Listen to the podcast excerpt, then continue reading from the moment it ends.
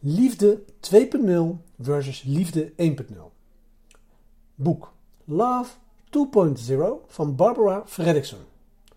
Barbara Fredrickson is een van werelds toonaangevende positieve psychologen.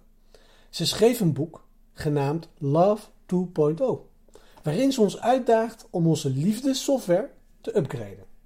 Hier is het korte verhaal. De meeste van ons beschouwen liefde als iets dat gereserveerd is voor de weinige momenten, weinige mensen in ons leven. Onze familie en onze meest intieme vrienden. En dat soort liefde is uiteraard geweldig. Maar Barbara beschrijft dat als liefde 1.0. Liefde 2.0 gaat verder dan onze directe intieme cirkel en breidt zich uit in ons dagelijkse leven. Barbara vertelt dat we in elke interactie liefde kunnen creëren. En dat noemt zij micromomenten van positiviteit, resonantie.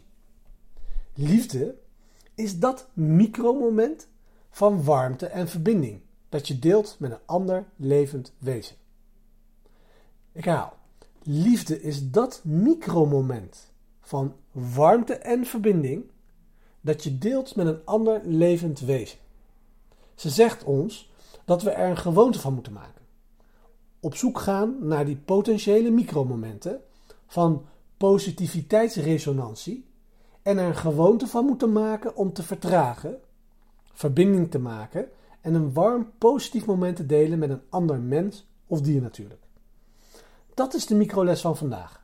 Zoek vandaag naar een mogelijkheid om met iemand te verbinden. Dat kan tijdens een wandeling zijn, of in de supermarkt, of gewoon op straat.